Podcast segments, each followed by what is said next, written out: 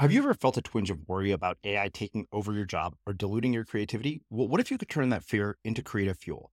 We've just published an amazing new ebook called The Four Keys to Success in an AI World. And this is more than just a guide, it's a deep exploration into the human skills that AI can't touch, the skills that are essential for standing out and thriving, no matter how much technology evolves. We're talking about real differentiators here like creativity, emotional intelligence, critical thinking, and much more. Inside, you'll find actionable insights and strategies to develop these skills, whether you're a creative person, a business person, or just simply someone who loves personal development. This isn't a story about tech taking over, it's a story of human creativity thriving alongside AI. Picture this AI as your creative co pilot, not just as a tool, but a collaborator that enhances your unique human skills. The Four Keys ebook will show you exactly how to do that and view AI in a new way that empowers you instead of overshadows you. Transform your creative potential today. Head over to unmistakablecreative.com slash four keys. Use the number four, K E Y S. That's unmistakablecreative.com slash four keys and download your free copy.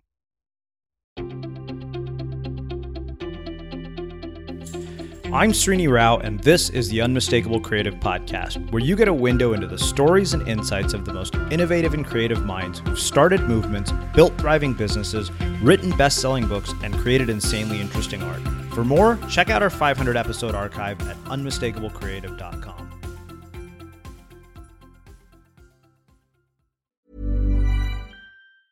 Ever catch yourself eating the same flavorless dinner three days in a row? Dreaming of something better? Well, HelloFresh is your guilt free dream come true, baby. It's me, Keke Palmer. Let's wake up those taste buds with hot, juicy pecan crusted chicken or garlic butter shrimp scampi.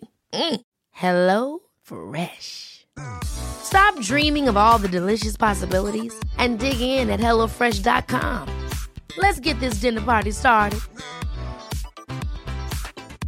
Hey, I'm Ryan Reynolds. Recently, I asked Mint Mobile's legal team if big wireless companies are allowed to raise prices due to inflation. They said yes. And then when I asked if raising prices technically violates those onerous two year contracts, they said, What the f are you talking about, you insane Hollywood ass? So to recap, we're cutting the price of Mint Unlimited from $30 a month to just $15 a month. Give it a try at mintmobile.com slash switch. $45 upfront for three months plus taxes and fees. Promo for new customers for limited time. Unlimited more than 40 gigabytes per month. Slows. Full terms at mintmobile.com. Hey, it's Ryan Reynolds, and I'm here with Keith, co star of my upcoming film, If, only in theaters, May 17th. Do you want to tell people the big news? All right, I'll do it. Sign up now and you'll get unlimited for $15 a month in six months of Paramount Plus Essential Plan on us. Mintmobile.com slash switch. Upfront payment of $45 equivalent to $15 per month. Unlimited over 40 gigabytes per month. Face lower speeds. Videos at 480p. Active Mint customers by 531.24 get six months of Paramount Plus Essential Plan. Auto renews after six months. Offer ends May 31st, 2024. Separate Paramount Plus registration required. Terms and conditions apply if rated PG. Hey, Dave. Yeah, Randy. Since we founded Bombas, we've always said our socks, underwear, and t shirts are super soft. Any new ideas? Maybe sublimely soft. Or disgustingly cozy? Wait, what? I got it. Bombas. Absurdly comfortable essentials for yourself And for those facing homelessness. because one purchased equals one donated. Wow, did we just write an ad? Yes. Bombas. Big comfort for everyone. Go to bombas.com slash ACAST and use code ACAST for 20% off your first purchase. Life is full of what ifs. Some awesome, like what if AI could fold your laundry? And some, well, less awesome, like what if you have unexpected medical costs? United Healthcare can help get you covered with Health Protector Guard fixed indemnity insurance plans. They supplement your primary plan to help you manage out of pocket costs. No deductibles, no enrollment periods, and especially no more what ifs. Visit uh1.com to find the Health Protector Guard plan for you. As creators, we're always on the move. Whether it's a live podcast event, a pop up shop, or a workshop, we're constantly interacting with community, and that's where Tap to Pay on iPhone and Stripe comes in. Imagine this you're at a live event, a listener loves your merch, or a participant wants to sign up for your course on the spot. With Tap to Pay on iPhone and Stripe, you can accept their payments right there and then, right from your iPhone, so there's no extra hardware or no delays. Total game changer. It's not just for creators, any business owner can do this. It's about making transactions smoother and much more personal, growing your business in your way. We've been using Stripe for our products and courses for a long time, and now with Tap to Pay on iPhone, you can take your business to the next level too. So visit stripe.com slash tap iPhone to learn more. Remember, folks, with Tap to Pay on iPhone and Stripe, your business is always at your fingertips. Jen, welcome to the Unmistakable Creative. Thanks so much for taking the time to join us. Oh, I love talking to you. Well, you know, we had you here, uh, God, maybe it was two or three years ago at this point. And Don't ask me. I never know what year it is. well, I, you know, I, I, very distinctly remember it because I always say you're the person who taught me how to write a book. Um, I love that. So, uh, on that note, uh, for the many, many new listeners that we have uh, after having you gone through some pretty significant changes since you were last here, can you tell us a, a bit about your story, your journey, your background, and how that has um, brought you to what you're up to and, and the work you're doing in the world today? Yes. Okay. As quick as I can. mm. Let me take this next this 52 years and into a soundbite. Uh, I have always wanted to create. I was enamored, obsessed with um, reading and films when I was a kid growing up in a small town in Florida. I went to film school at USC because I wanted to make movies and really hit a roadblock a few years after that, a deep creative. Um, ugh, falling apart. And I feel like those falling apart moments are the moments we get to wake up and choose what might be truer for us, what might be, or what might be leading us along the path of our life. And so in that moment, um, it looked like me saying, I'm going to quit writing for a month, which was um, very, very scary for me. It was like I was going to, like I said, like I was saying, I'm going to die. And out of that moment, a title for a book popped into my head as clearly as if you said it to me. And it was a book called The Woman's Comfort Book. And I had no idea what it meant, but it became a grail and a path. And I followed it for a few years. And eventually I published that book with Harper um, San Francisco, Harper, just to change from Harper and Row back then. And it became a word of mouth, mouth bestseller. And it became the first book to talk about self care, which is now like everywhere. But back then, nobody talked about it. It was like, oh, yeah, I get my nails done. Mm-hmm. Um, and then that just kept leading me for to write seven more books and to lead retreats and workshops and to, you know, just continues to unfold. What is the path of helping women and sometimes a few men um, lead their truest life. Okay, so a lot of stuff there. As you can imagine, I want to go back. I did it as fast as I can. yeah, well, I mean, like you said, condensing 52 years into three minutes, not the easiest thing to do. Uh, you know what? I, I, this is something that maybe I didn't ask you before, but uh, I'm interested actually in what comes before film school, uh, mm-hmm. growing up, influences. I mean, what kind of a culture did you grow up in that would cause you to say, you know what, film school is where I'm headed? Like, what were the influences that led there? Oh, it wasn't anything from my parents or my culture. I mean, I grew up in, a, if I had done what my parents wanted me to do, I would have married a nice Republican boy. he would have taken over my dad's very successful company. I would have grown up and lived a life of incredible ease and, and privilege and um, a lot of golf and tennis and probably alcoholism. and my parents are lovely and they're not alcoholics. My, uh, my dad's gone, but um, but that was the life I grew up in. I grew up in a country club life. Nobody was creative. Mm-hmm. My parents didn't have books in the house, but they didn't stop me. They didn't necessarily encourage me because I grew up in a little town. There wasn't much going on that could support someone like me. I was bizarre. Mm-hmm. I wasn't athletic. I was always wanting to create stuff. But when I did do something of my own volition and agency, my parents were supportive. And um, I think the lesson I took from that is do do it, do it. No one's going to stop you. So actually, I'm interested in a few more lessons from that. One of the things that to me is really fascinating is is that you kind of overcame an environment that you were you know basically consumed by uh, and I, I, think that's incredibly useful to figure out how to do that because you know I, I think this is something that I personally have struggled with quite a bit uh, even in the last few years as I've done this work is that I've grown up in a culture that has a lot of expectations. Somehow mm. I slipped through the cracks but much later in life. And I'm really curious you know how we overcome our environments to reach you know what we're ultimately supposed to do. I for me looking back at this age and and writing the book that I'm writing right now and telling those stories from my early life and throughout my life of these moments when I chose what felt more true to me or that I didn't choose, it is about self-trust. It, it is this deep ability, and we see it in the characters in history that we revere, right? They're the ones that were, we call them iconoclasts. But what does that mean? It means they said, oh, you all want me to do that? Oh, well, that's too bad. I mean, think about Georgia O'Keeffe, for example. I've been rereading her story. She never, ever bowed to the pressures of her time. She didn't wear makeup. She dressed in black. She had affairs. She had she she painted these wild paintings. She was incredibly successful painter, the first art star that was a woman that we had in the United States. So I think it's somehow we need to nurture, and this is what you've learned to do, you're learning to do right, mm-hmm. is nurture this sense of this is what's true to me. I'm going to follow it and I'm going to bear the consequences. All right, so we're going to get deeper into that because that's, that's actually on my list of things that I want to dig deep into. You think that in order to cultivate this sense of self trust, we have to screw up and not trust it? Oh, God, yes. I mean, oh, yeah. I mean, or for the few people who might not screw up royally. Again i'm just thinking about re- rereading georgia o'keeffe's biography again for the third time.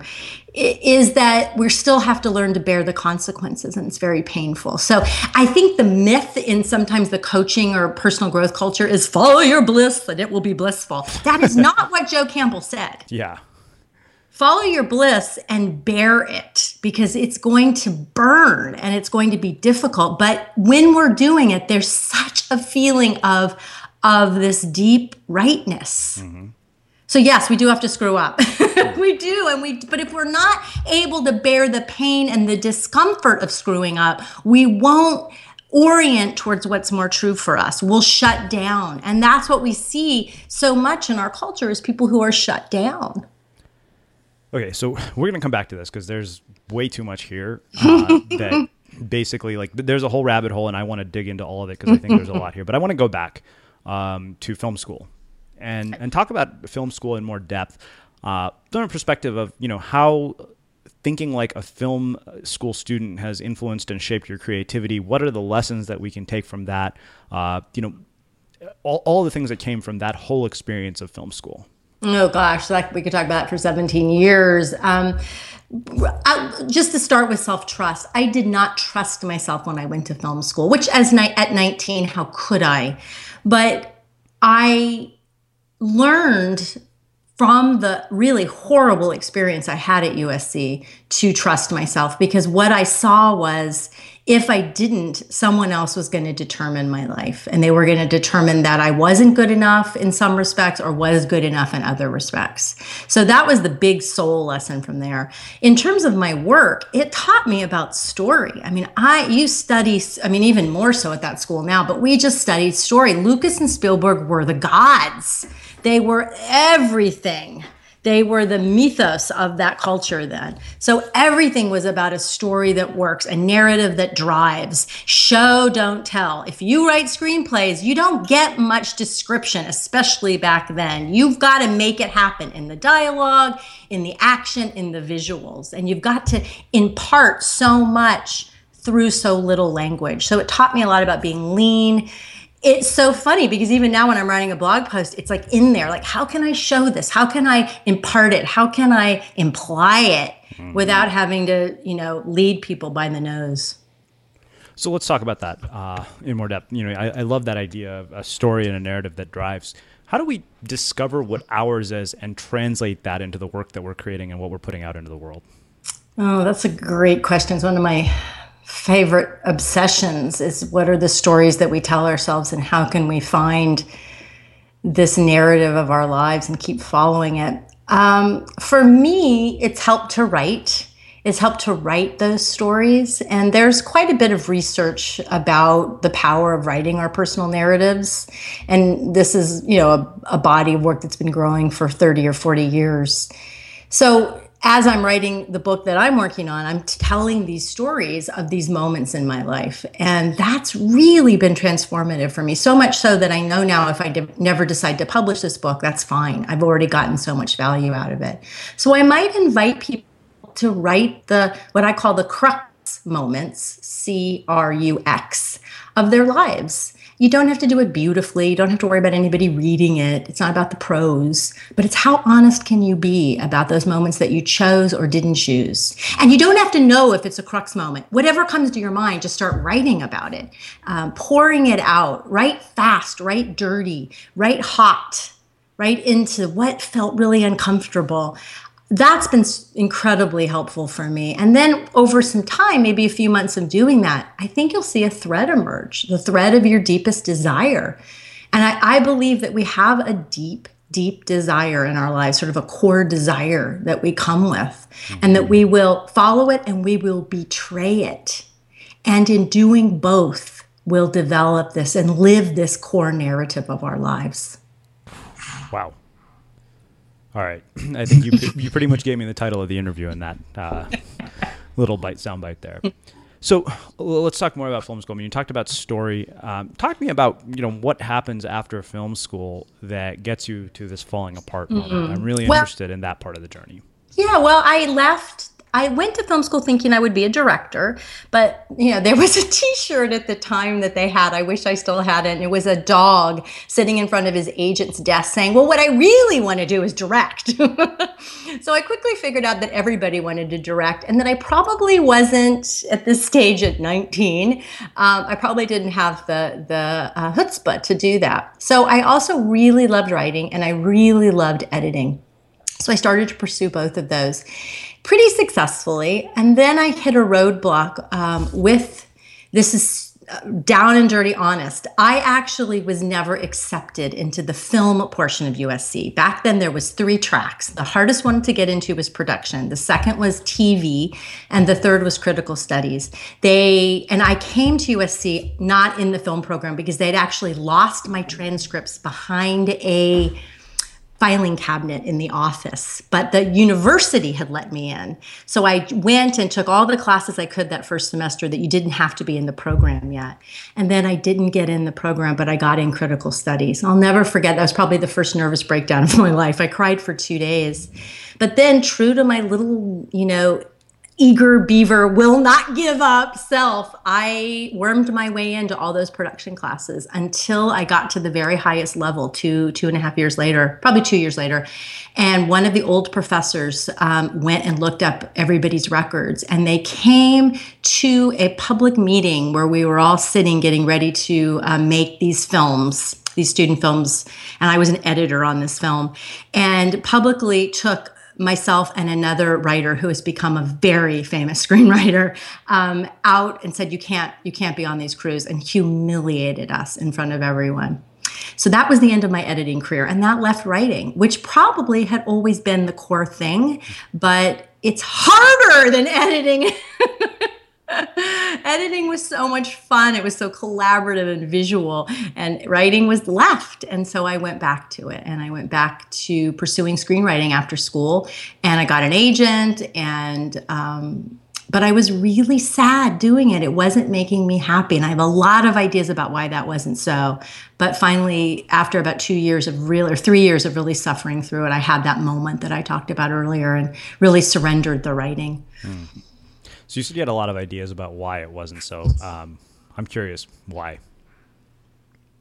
You're curious why? Say, mm-hmm. I, I didn't. Well, you said that. you know there. You said it was it wasn't making you happy, and you had a lot of ideas. Oh yeah, what are some so, of the I'm ideas? really curious. Yeah, why? Yeah, well, you know, again from this perspective of all of these years later, I, I don't believe I believe I had a fixed mindset versus the growth mindset that Carol Dweck so powerfully mm-hmm. has researched and written about. And the fixed mindset was I don't know how to do this well enough, so I should quit. Instead of the growth mindset that would have been like, all right, this is really hard everybody struggles with this. Um, second of all, I wanted the instant payoff. The famous screenwriter who was kicked out of that uh, class with me, as soon as he graduated, he and his partner sold a film for a lot of money that was produced and kicked off their careers right away. I thought that should happen for me. right? And we have that all the time in this internet culture. Well, so and so got it, then I should have it instead of the apprenticeship model and the slow and uh-huh. painful um, wow, I'm not as talented as they are. That doesn't mean I can't learn. So, kind of a combo of the fixed mindset and the I want it now. And then I didn't have mentors. I didn't know how to reach out for help. I thought the help should come to me. And the mentor that I did reach out to turned out to be, you know, again, in retrospective, very jealous of me. She was an older woman and um, I was having a thing with a guy in the class who she really liked, even though it was, you know, 30 years difference between them. And she really took it out on me. And I didn't see that at the time. I couldn't. I thought, oh, that means I'm not any good. this was a post um, film school um, screenwriting class critique group I was part of. So there was a lot of things like that. And then finally, I think it was the film business is ugly. And mm. I am not a very hardened person. I am, I have, I walk around with my heart on my sleeve. I used to hate that about myself. I've built a life that makes it possible now to live that way. Okay. Um, I want to come back to that. Actually, let, let's dig into that. You said you built a life that makes it possible to live that way. I live on an island. How do you do I, that? yeah, I live on an island. How do you do that without letting become a train wreck? Um, because that's that's you know one of the things I fear. It, you know, it's interesting, right? Like we we preach transparency, we preach vulnerability, we preach authenticity, and then there's also where do you draw the line? So that's two questions. Which yeah. one do you want me to answer? We'll start the first one. The first uh, one. living with my heart on my sleeve. I have been lucky enough because of my early success with my book, and then I used that to buy a house many years ago that then increased in value. And that money gave me a little seed that allowed me to then move up here to the island that we live on. And, um, and it wasn't enough to retire or anything, but it was enough to say I get to live where I want to live instead of living in LA, which wasn't good for someone who has their heart on their sleeve. Mm-hmm. And I was able to keep doing work that allowed me to make a lot of choices uh, that didn't keep putting me into situations that were really hard on me. And I think I've been lucky enough to know the situations and people who aren't good for someone like me someone who's sensitive someone who really is very authentic transparent and in some ways kind of naive mm-hmm. Um, I have an old friend who once accused me of living in a bubble, and I looked at her and I said, "Yeah, you're right. I do. I do." And I made that bubble. Now that doesn't mean I'm not engaged in world issues, that I'm not an activist, but I can choose to resource myself and then go out and take that action and come back. Um, so it's really a, it's a deep choice of how I've, I've constructed my life, and it's about to change mm-hmm, because mm-hmm. we're about to move um, to uh, around Boulder, Colorado in the next six to eight months. And that's going to be really different. So we'll see how I do. Hmm. So, Second question, yes. what was it? Well, well, so you know, in, in all of that, oh, there's oh, also yeah. this sort of balance of the fact that our lives are so publicly on display, and there's you know vulnerability, authenticity, transparency, all the things that we resonate and connect with. But there's also sort of a line in which, okay, that becomes a train wreck. Like, where do you draw that line? Well, you have to have enough self awareness and ego strength in traditional psychology terms. Really, I, there you meet lots of people who don't. They have no self awareness, so they think by telling you everything about themselves or you know, crying all over you that they are being authentic or transparent. So if you think that's authenticity and transparency, you need to go to therapy. I mean, and I don't mean that in a mean way. Yeah. It took me years to figure out that oversharing wasn't being authentic. Am I connecting as truthfully as I can in the moment in service of whatever is in this moment? Mm-hmm. So I'm not going to tell you about my sex life on this interview. It right. doesn't serve anything. Yeah right? I'm not going to tell you about what I'm wearing because we're not having a fashion interview. Mm-hmm. So is it in service, but is it also true for me? The place that gets in the way of my authenticity is thinking I need to be somebody other than I am in any given moment. Ooh, I love that.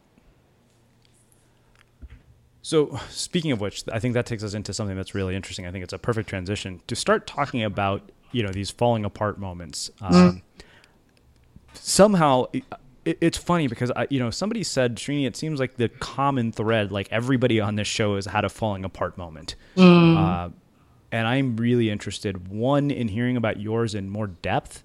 Mm-hmm. And then navigating the emotional roller coaster of the falling apart moments so that we come out of it a bit more even keeled and having grown, not you know, and, and better off than worse off. Does that make sense?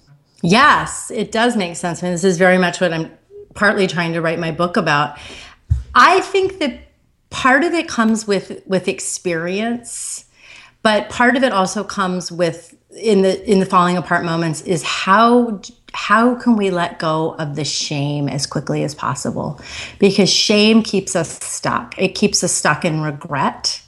And the falling falling apart moments are about letting go in the most profound way possible. But we're scared as human animals to let go because we equate it with death, rightly so. Mm-hmm. It is a death of sorts. So for me, learning, you know, a deep, long history of meditation and yoga practice have and letting go of and learning to let go of shame through therapy, through reading Brene Brown's first book, mm-hmm. which remains the most profound one for me.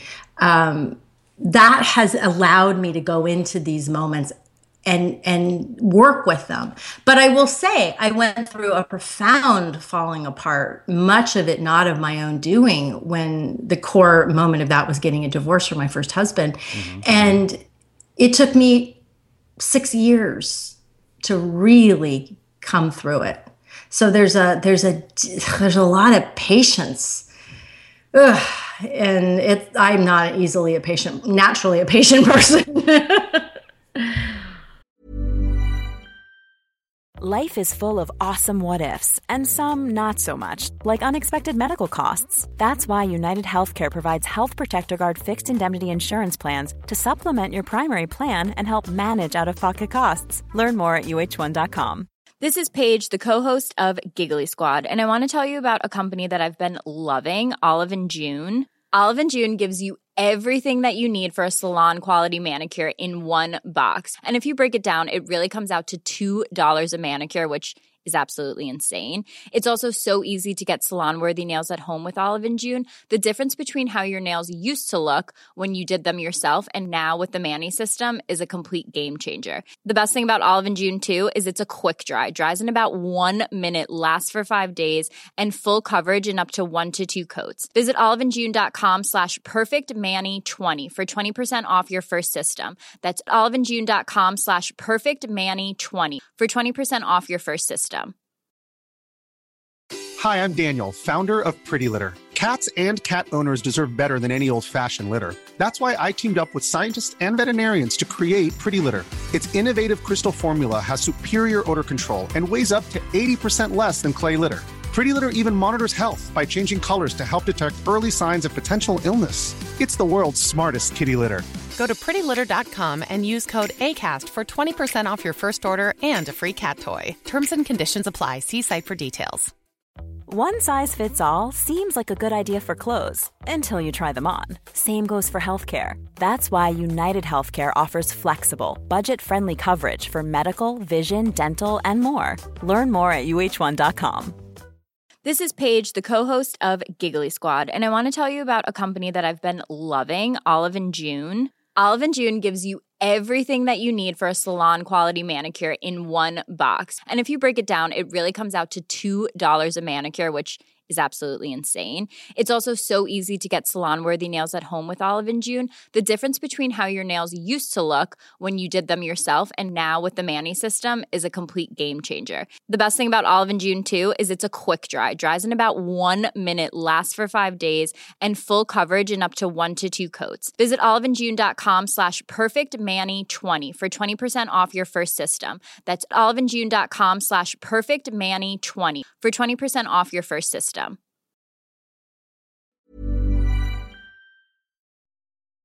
As creators, we're always on the move. Whether it's a live podcast event, a pop up shop, or a workshop, we're constantly interacting with community, and that's where Tap to Pay on iPhone and Stripe comes in. Imagine this you're at a live event, a listener loves your merch, or a participant wants to sign up for your course on the spot. With Tap to Pay on iPhone and Stripe, you can accept their payments right there and then, right from your iPhone, so there's no extra hardware or no delays. Total game changer. It's not just for creators, any business owner can do this. It's about making transactions smoother and much more personal, growing your business in your way. We've been using Stripe for our products and courses for a long time, and now with Tap to Pay on iPhone, you can take your business to the next level too. So visit stripe.com slash tap iPhone to learn more. Remember, folks, with Tap to Pay on iPhone and Stripe, your business is always at your fingertips.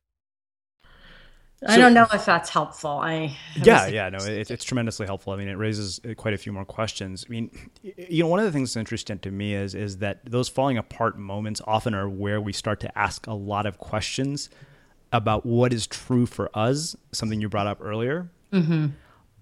How do you figure out what those questions are and, and, get it to lead you to what is ultimately true for you? Because I can tell you, I, like I said, I, I personally have discovered, you know, I've gone through that process very recently and once you start to see what's true to you, you start to see that often in your darkest moments, you were completely out of alignment with what was true to you. Yeah. Well, I think that I think I think you've just given people a fantastic gift, which is if you're listening and you're in that dark time, or maybe you're just in a very blah time and people ask you, What do you want? And you're like, I have no freaking idea.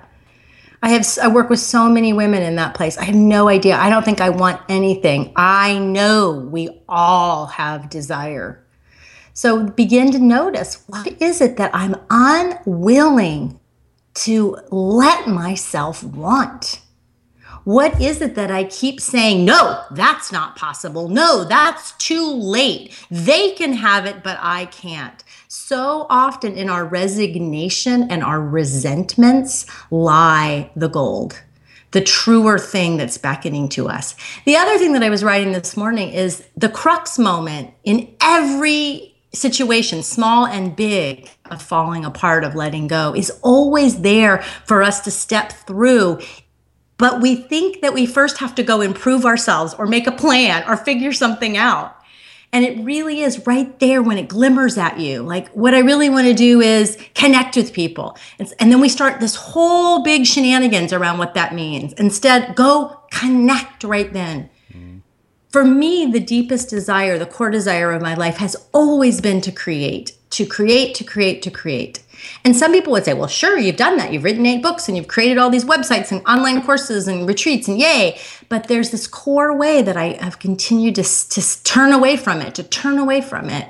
And every time I notice myself doing it now, I just stop and I turn into it and I do it. So, in some ways, it's so simple and obvious that we our brains are too big for it. Well, you know, it's it's interesting. You know, I, I hear you say that, and I, I remember, you know, once we sat down and we went through this this values exercise uh, with a friend of mine.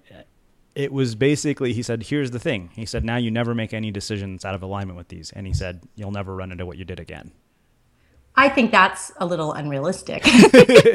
you know, I mean, I, it, it maybe wish that for you. yeah, I mean, I, you know, I'm sure there are probably moments in which there have to be compromises, but it was it was kind of it was very revealing. It, it, mm-hmm. The other thing I think that like was very revealing. He said, "Here's you know," he said, almost everything you've done in the last several months in which you've struggled for your creative process has been completely out of alignment with all of this. And he said, "No wonder your work hasn't been what it was."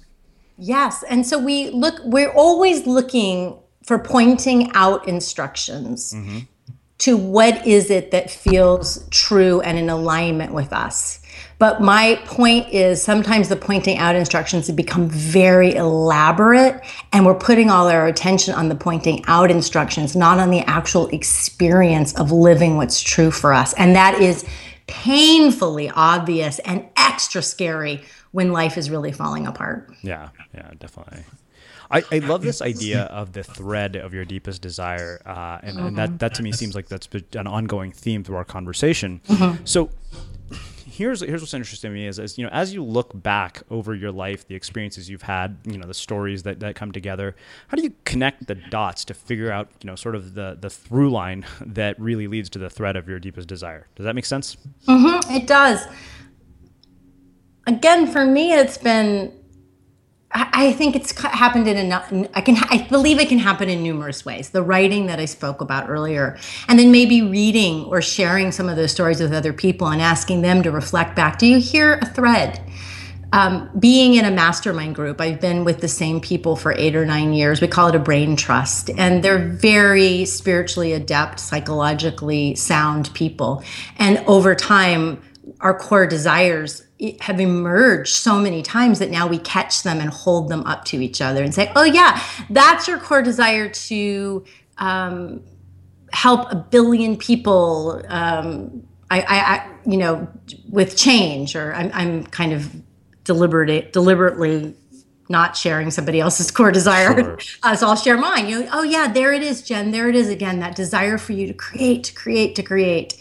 Um, so I think having some kind of peer support group, I mean, again, all the wisdom traditions told us that, right? We need other people because we're blind to ourselves. And if you don't want that, maybe it's a coach, maybe it's a therapist, maybe it's a really smart friend or two or three friends.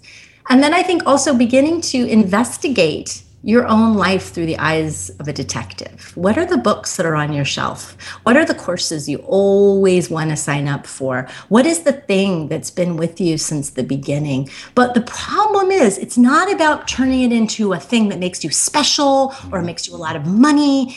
It's not that. It may become that, but that's never the point. The point is the living of it itself, the juicy, ever changing, river like quality of living it.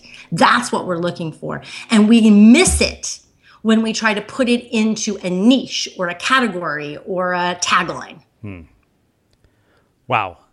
I, I love that. That was just profound. you know, it's interesting. I'm, I'm, thinking about what you said about the books on your shelf. Um, it, and I, you know, it takes me to a, a very, very recent experience. I, I, don't know if you've read this book. It's a, a book by a Japanese woman named Marie Kondo. Um, it's called The Life Changing Magic of Tidying Things Up. And it's funny. I, read, I read about it um, and I picked it up and looked at it, but I'm not a tidy I, am an over tidier. So well, it's, it's funny, it. right? Because the book is actually about a lot more than cleaning. Uh, right.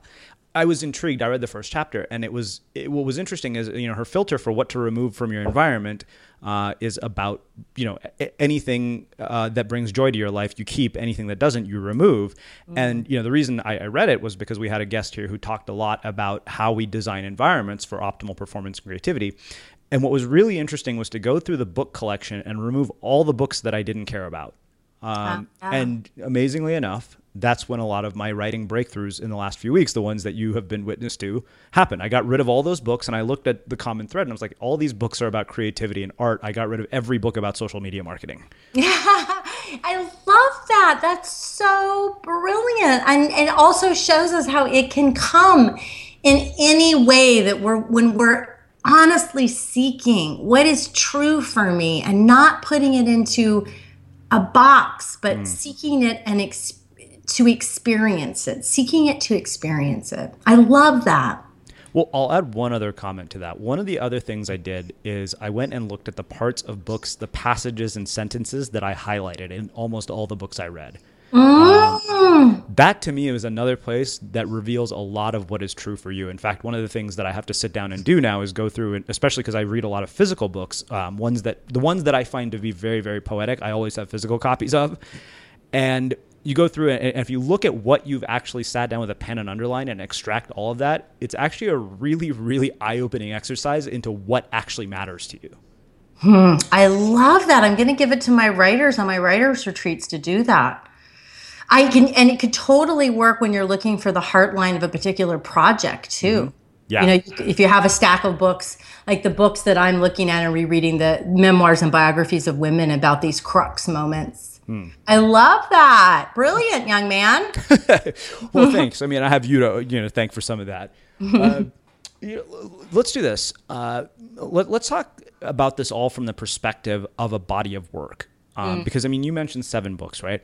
And we've also talked quite a bit about impatience. Uh, you know, I think about the, the, the internet culture and how it perpetuates impatience. And I, I, you know, right before we hit record here, I was telling you about a story of somebody whose essay got discovered on Medium, and I was annoyed. I was, you know, somebody who's going to be a guest on the show, and I had a bit of envy. I was like, mm-hmm. why not me? I'm like, and then ridiculously enough, it, you know, there's a whole other story that unfolds in which literally the same thing happened to me three days later.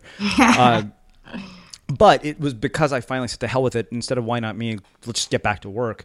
Uh, you know, I, I guess you know it, the question really for me is is you know when you look at a body of work, how do you cultivate that that patience to say this is a lifetime journey? It's not one book. It's not one project. Does that make sense? Yeah, no, it's a great question. Um, well, first of all, again, you've or you've entered it into the field for us all to consider. So right there, people are taking a pause, and we're all going, "Oh, wow, right! I want a body of work." Or one of my brain trust members yesterday on our call um, who's very successful at what he does already, but is really think considering is he want his focus to be to become the very very best in his field at offering this one particular program versus oh i'm done with that. I've done it. We've done it. We've done it. Let's let let's go make something new which is something we all can relate to right? Not saying one or the other is better but one begins to, one question there is what am I willing to give up in the pursuit of a body of work? And we have our friend Seth Godin always talking about all the things he doesn't do the company size that he doesn't grow, the meetings he doesn't have, that he's not on Facebook or Twitter, right? So, very kind of mundane example, but very powerful at the same time of this kind of choices that we have to be willing to make to build a body of work. But then I think the deeper question is we have to believe that we're capable and worthy of it. Okay, so there's a, a lot there actually.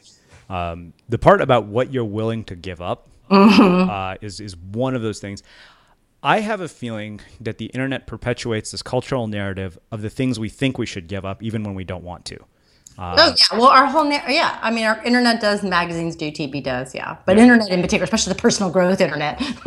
oh yeah, yeah, and and and then the other thing is, it's it's like I realized uh, I've been willing to give up stability. I have been willing to give up any semblance of what should be normal by the age of 36, 37 in order to create a body of work. Mainly because I think on some level I believe it's going to lead me to what I'm supposed to be doing with my uh, whole life. So, two questions. Um, well, I think one really big one. Um, you talked about being a well, one. You know, how do you cultivate? How do you figure out what you're willing to give up? Mm. uh, determine whether it's really worth giving up, whether it's really what you want, or it's whether what you think you should want based on what you read on some you know crazy blog post that mm-hmm. somebody like you or Danielle Laporte or Tim Ferriss wrote, mm-hmm. uh, which I, I really do believe some people have actually gone so far down that path that they've lost sight of their own interests and their own values. Oh yeah, preach the truth there, boy. Yes. And the other thing is that you know how do you cultivate a belief that it is possible? Well, we don't cultivate the belief by looking for proof in the outside world. Mm-hmm. We cultivate the belief by through our own direct experience. Am I enjoying this? Yeah. Am I able to continue to live this way? They're very important questions you're asking. I'm so glad you're asking them because this subsection of the internet we live in often sells people a bill of goods that is so unfair, which is if you make the sacrifices and you follow what you love, you not only will make a million dollars and be beloved by all, but you will also know exactly what you're supposed to be doing. This following of the thread of our core desire is always an experience. It's never a place we arrive at where we get rewarded. The rewards are nice along the way, but they truly don't mean anything. Um, they truly don't, and that sounds so annoying to say. Um, so I, I, yikes! This is so important. This. Let me just rewind my thoughts for a second. Um, okay, so we don't. The direct experience of doing what we love remains a, available to us no matter what. But we have to keep checking in with ourselves and again with other people, a mastermind group, um, other people who we trust to say, Do you think I'm paying too high of a price? And we can't look to someone else to tell us, but we can look to reflect it. I was reading um, a comment in a book in my research the other day, and it was about an artist who pursued a traditional career and was financially successful but incredibly unhappy, and gave it up to pursue her art and is incredibly financially unhappy but blissfully happy in her work. So that's the question: Are we willing to keep paying that price? And there's it's going to change as you know let's say you fall in love and want to have a baby. Mm-hmm. you know hey suddenly like wow i really want to make sure this kid has a safe place to live and i really want to make sure they get to go to that cool waldorf school and wow i'm willing to make those changes. Um, so it's a constant conversation with ourselves but it's not about the outcome. I think that's where we get tripped up. And it's not about figuring out what we're supposed to be doing, it's about living it and seeing what feels most true and juicy here right now. Mm-hmm. I don't know if that's helpful. Oh yeah, that's that's, that's incredibly helpful. I mean, I, I, think what we're talking about is opening up a landmine right here. it um, is, but it's such an important landmine because we all want answers, right? So we look to people on the internet, or we look to people on television or in magazines, and we say, "Please tell me what to eat. Please mm-hmm. tell me how to pray. Please tell me what will make me rich and famous." You know, our current disease, all desire to be rich and famous, and then, but they can't tell us They Yeah. can't tell us because they're not us. So that's going to take me to a question that wraps up things a bit, um, but I want to come back to that in a sec. Let's talk about our creative process for a bit, Mm. um, and Yeah. how you know somebody like you who's built such a substantial body of work approaches your work every single day. Well, I'm someone who knows I need ritual and stability and tiny baby uh, steps on all my projects. And I'm someone who hates that. So I need it. I know I need it because I'm um, a seasoned creative. I've been doing this f- full time for 25 years. So I know what I need. And I can't tell you how often I'm like, oh, really? Today we don't, we could check email first. Come on, it's okay. Just for today. We're in the middle of a launch. That's okay. So I'm constantly having to be in conversation with myself, like, no, no. And then setting up the conditions to stay with the morning ritual. So the writing comes after meditation and breakfast and it nothing else happens. And paying the price. So i don't exercise first thing in the morning. So sometimes the exercise doesn't happen. So i gain a little weight. Am i okay with that to pursue that creative process? Um, the other thing is reminding myself that i must use my body. I love to be a giant head. I love to just sit here sit here sit here work work work. And i have to use all kinds of things like freedom and timers to make me work for 50 or 60 minutes and then get up and go do the laundry or go outside or play with the dogs. Um, and then it's a deeper question of what am I devoted to and how devoted am I to this desire to create and what stories and uh, thought patterns are clouding that and keep walking away from them. That's interesting. You know, it's, it's funny because I, I've asked people about that creative process, and it never is the same across the board. I think you you find what works for you. You do, yes, and that's the other thing. We're always like looking at, oh, what's that daily ritual book of artists? Uh-huh. Yep. That you know, and it was like, oh, tell me what to do. Well, more caffeine. Oh no, he died of having too much caffeine. I forgot who that was. Was it Trollope? No, I'm not sure. Yeah, no, I, I it's funny because I mean I have a ritual that I follow religiously, just like you, um, and and there are moments when I crack. Of course. Yeah, you know, today I'd rather just check into Facebook or Twitter and see, you know, Yeah. what's going on. Uh, you know, I think the, the the the last sort of thread that I want to kind of look into, um, and I think to some degree we kind of talked about this throughout our conversation. You know, the very beginning you said, you know, what your work has come down to is how we lead the truest versions of our lives, Mm. uh, and I'm really really interested in, in how we uncover what that is for us. Well, I think it's an act of paying attention. It's an act of believing that is worthy, even if it doesn't mean we make money from it or that we get love for it. Um, it's trying to pay attention to the moments when it flickers in us because I think the story is our truer version of our lives or our truer choices are going to show up with angels and trumpets. But the truth is, it's usually like a flicker of a goldfish in a murky pond. Mm-hmm. How can I be so paying attention to what those flickers are and trying to trust them and noting when I follow them and it felt great, but I still didn't get the outcome. Now, what do I want to take in from that? I mean, I'm always preaching like, what's the next simplest step? Do it and then stop and ask, what did I learn? So there is a reflection process in this, but mainly it's like being a bloodhound, right? what is it? What is it? What right right here? What is it? Um, and then knowing that you're going to fall asleep for weeks or months or years, sadly, years at a time to it. And can you bear that when you wake back up again? And not use it as an excuse to never look and follow it again. Wow. So I, I want to close with um, one final question, uh, which is how we finish everything here. What do you think it is that makes somebody or something unmistakable? Ooh, let's just say it's somebody who follows their truest life. I kind of mean, saw really. that coming. Yeah.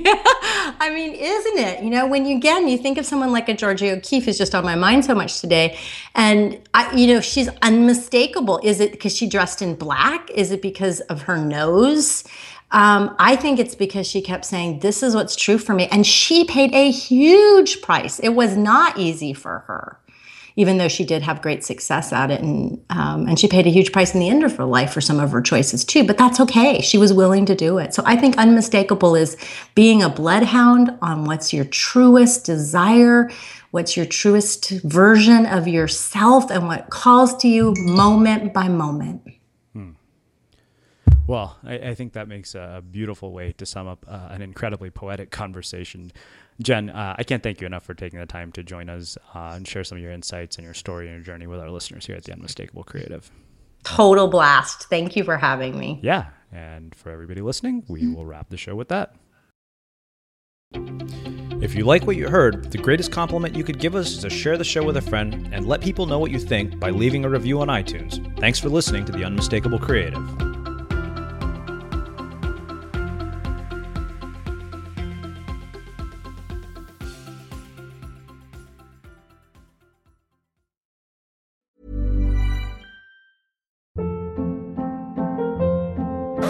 Hold up. What was that? Boring. No flavor. That was as bad as those leftovers you ate all week. Keke Palmer here, and it's time to say hello to something fresh and guilt-free. Hello Fresh. Jazz up dinner with pecan-crusted chicken or garlic butter shrimp scampi. Now that's music to my mouth. Hello Fresh. Let's get this dinner party started. Discover all the delicious possibilities at hellofresh.com.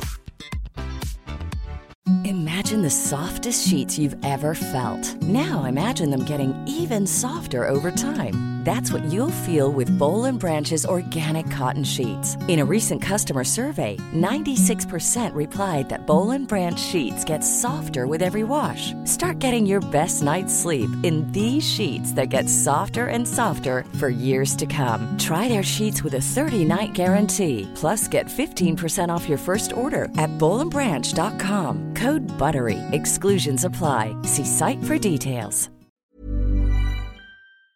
Have you ever felt a twinge of worry about AI taking over your job or diluting your creativity? Well, what if you could turn that fear into creative fuel? We've just published an amazing new ebook called The Four Keys to Success in an AI World. And this is more than just a guide, it's a deep exploration into the human skills that AI can't touch, the skills that are essential for standing out and thriving, no matter how much technology evolves. We're talking about real differentiators here like creativity, emotional intelligence, critical thinking, and much more.